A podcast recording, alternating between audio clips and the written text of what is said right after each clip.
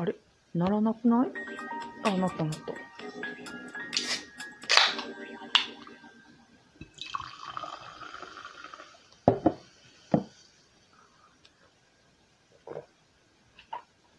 うん。ストロングゼロです。なんかいっぱいいろいろあるんですけど、えーっと、まあ、一人旅の話して、スマホをね、壊してしまったので、新しいのに変えてみたいなことはちらっと言ってたと思うんですけど、で、新しいスマホが来て、早速ラジオトークもインストールして、もうね、収録しまくっとったんですけど、なんか新しいスマホになってから、よくわからんのですけど、その収録した音源の声が全部ちっちゃいんですよ。で、マイクの設定とかもいろいろ見るんやけど、なんかちっちゃい上にちょっと雑音も多めで、で、ちょっと近づけてみたりとか、いろいろやったんですけど、ほんと流せそうなのが少なくて、あれ、本当にその下書きの段階だとダウンロード、もういっそダウンロードして編集したくないけど、コンプレッサーだけでもかけて音源を大きくしてとも思ったんですけど、なんかダウンロードもできなさそうで、なんかね、こう連続して下書きを2回もダメにすると、なんかさすがになんかちょっとこう、シュンってして、まあもう飲むのは飲んでるしいいかな、みたいな気持ちで、結構、もうラジオトーク、しばらく開かんとこぐらいのテンションになってたんですけど、今もまあその下書きは残してるんですけどね、まあ大したこと話してないっちゃないんやけど、うん。でもまあ、ああ、もうどうしようもない、わからんと思って、で、一人旅の時にタブレットで仮、仮と思って撮ってた音源は普通に撮れてたから、今もう一回そのタブレットを、タブレットにラジオトークをインストールして撮ってみてます。うん。これでもうまくいけへんかったら嫌だな。まあ、ここんとこは日本酒やら、ワインやら、焼酎やら、えー、7年ものの梅酒やら、いろいろ飲みまくってたんですが、まあ、ちょっと暑くなってきましたしね、こういうシュッと炭酸の効いたお酒も美味しそうってなってきて、今日なんかね、珍しく口が甘い系なんですよ。まあまあ、ちょっと梅仕事とかもしてたからかもしれません。まあ、梅酒はずっと飲んでるし、うん。まあ、冬からもね、私、梅酒飲んでる余回も多いんで、違うの飲もうと思って。ストロング。いや、でもさっぱ9%あるときついですね。うん。いやー、明日も早いから何本も取らんとさっさと寝ようっていう気持ちもあるけど、なんだかんだ、ああ、あれも喋りたかった、これも喋りたかったって思ったり、もうちょっと酔っ払わんと。ストロングゼロこれ2本目なんですよね。1本目飲んだ時、うわ、結構きつい、これ酔い回るなと思ったんですけど、引くのも早いですね、こういうのって。日本酒とかよりも。なんか、私そんなにもう、年齢も年齢で、酔いが冷めんの早くないんですけど、もうすっきりしてましたので、もう一本いっとこうっていう、そんなところです。しかもまた夏に美味しいレモン味なんですよね。今年は、えーと、またアジサイが、なんとか庭のアジサイも咲きまして、いよいよ3年目。引っ越した時に、2月、3月ぐらいやったんかな。部長とたっちゃんに手伝ってもらって、もうとにかく、ここにあったらあかんよって、もともと生えてた、庭に生えてたアジサイなんですけど、えー他の木を伐採するのとか、いろいろそういう都合で、もうここにアジサイが生えてたらまずいやろっていうことで、切るか、切るしかないなって言われてたアジサイを、なんとかもう私はアジサイが好きなので、ダメ元で植え替えさせてほしいって言って、部長とたっちゃんに手伝ってもらって、その、大きい穴掘ってもらって、植え替えたアジサイがあるんですよね。で、苗のサイズじゃもうないから、もともと弱ってた上にほったらかされてて、枝がひょろひょろ伸びてるだけで、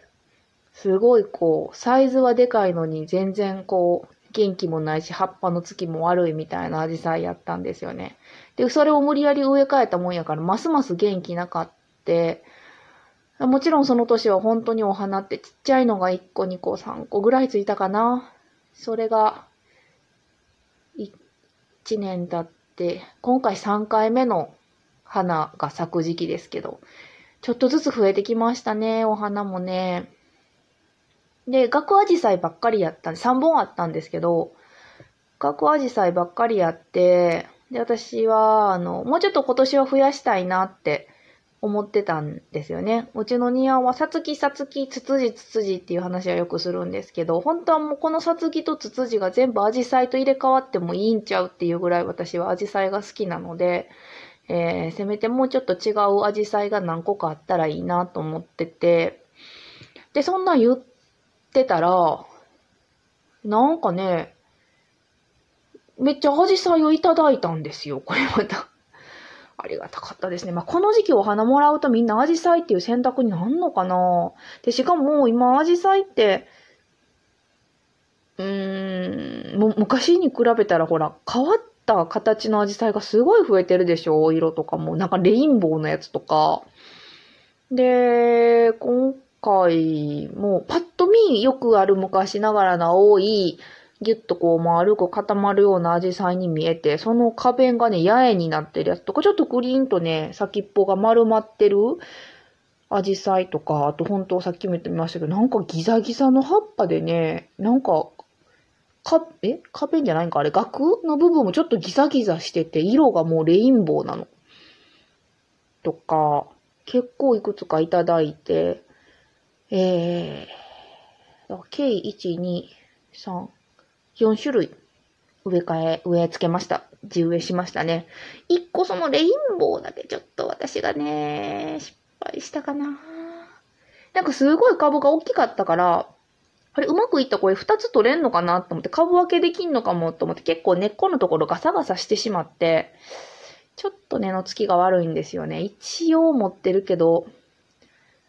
うん、あんまり、あんまりちゃんと水吸ってない感じ。心配やな。でも、そのお花もね、あの、いただいたやつなんですけど、あの、お友達が、やっぱりお花好きのお友達が、これ、あの、挿し木という、挿し木でいいんかな？花切って、そこから株分けにしたいからっていうことで、何個か切っていったんですよね。で、その方はめちゃめちゃ上手なんで、もう絶対、3つはできてるはず。なんで、もし私が枯らしたら、彼女が大きくしたアジサイからまた苗作ってもらって、また私に返してもらうって逆輸入パターンを狙ってます。だってすごい可愛い変わった形のアジサイだったんだもんな枯れちゃった悲しいな。まあまあそんな感じで、えー、他にも結構観葉植物、アイビーみたいなのもいただいたんですけど、これ、いや違う、これ買ったんか。あ、違う違う、これもらったやつや。うん。で、あの、あ、もう植え替えようと思って、ポットじゃちっちゃいなと思ったら、これはもうなんか逆にですね、え、君いくつ株分けできんのっていうか、4つ、4つぐらいいけたなで、全部ね、ついたんで、ありがたいことに。ちょこちょこですけどね、増やしてます。まあ私は育てんのもそんなに豆じゃないし上手でないんで、どんだけね、大きくできるかわかりませんけど、今のところ鉢植えをたくさん作って、ちょっとずつね、いうん、忘れやんように霧吹きやら水やりやらしながら毎日育てております。うん。ま、あとはどうかな。庭で言うと、ま、梅を収穫しました。梅のし、梅仕事のことは、ま、ちょこちょこちょこちょこね、やいらじとかでも喋ったんで、あんまりいろいろ言わんとこうと思ってるんですけど、まあ、今年も梅が取れたぞと。で、去年は、なんせもう梅の実を諦めて剪定してしまったんで、今年はちゃんと収穫しようと狙ってたんですが、まあ4キロぐらいかなと思って見込んでたのが、なんと最、結局ね、10キロぐらい取れちゃったんですよね。まあまあ、あの、薬も何もやってないんで、身もちっちゃかったり、あの、ちょっと傷があったりとかするんですよ。うん、でも、結構取れましたね。で、えー、結果ね、梅酒も、まなんだかんだ言って私しか飲まんっていうことで、むしろ最近馬やんがほんと梅干し好きになってきてるんで、今年はもうできるだけ梅干しにしちゃおうと思って。で、梅干しにしたら、梅いるって言ってもみんないいって言うんですけど、梅干しにしたらいるって言って、あ、じゃあちょうだいっていう ありがたい。あの、ね、普段いろいろもらってる人たちにちょっとでも こちらからお分けできるものがあるというのは本当にありがたいことで、あ、じゃあ梅干しにしとくわっていう話になって。結局ね、大きめのやつとかいいやつとかを梅干しに回して、3キロ、4キロ、4キロないかな。ぐらいを今塩漬けにしてます。で、ちょっとまあまあちっちゃいのとか、多少梅干しにするにはちょっと傷があるなっていうやつでシロップを今取ってるっていうところですね。まあまあ今年も無事にちょっとスケジュール的に、うわ、このタイミングで梅収穫しちゃったなっていう感じやったんですけど、なんとか無事にね、傷むことなく、カビさせることなく梅仕事ができたので、はい、それはほっとしています。雨が多いんでね、ちゃんと土曜干し天日干しできる間、うん、時間がちゃんと日照時間取れたらいいなっていうのが今のこ、うん、心配事ですね。まあまあ、そんなところで今回はおしまいにしたいと思います。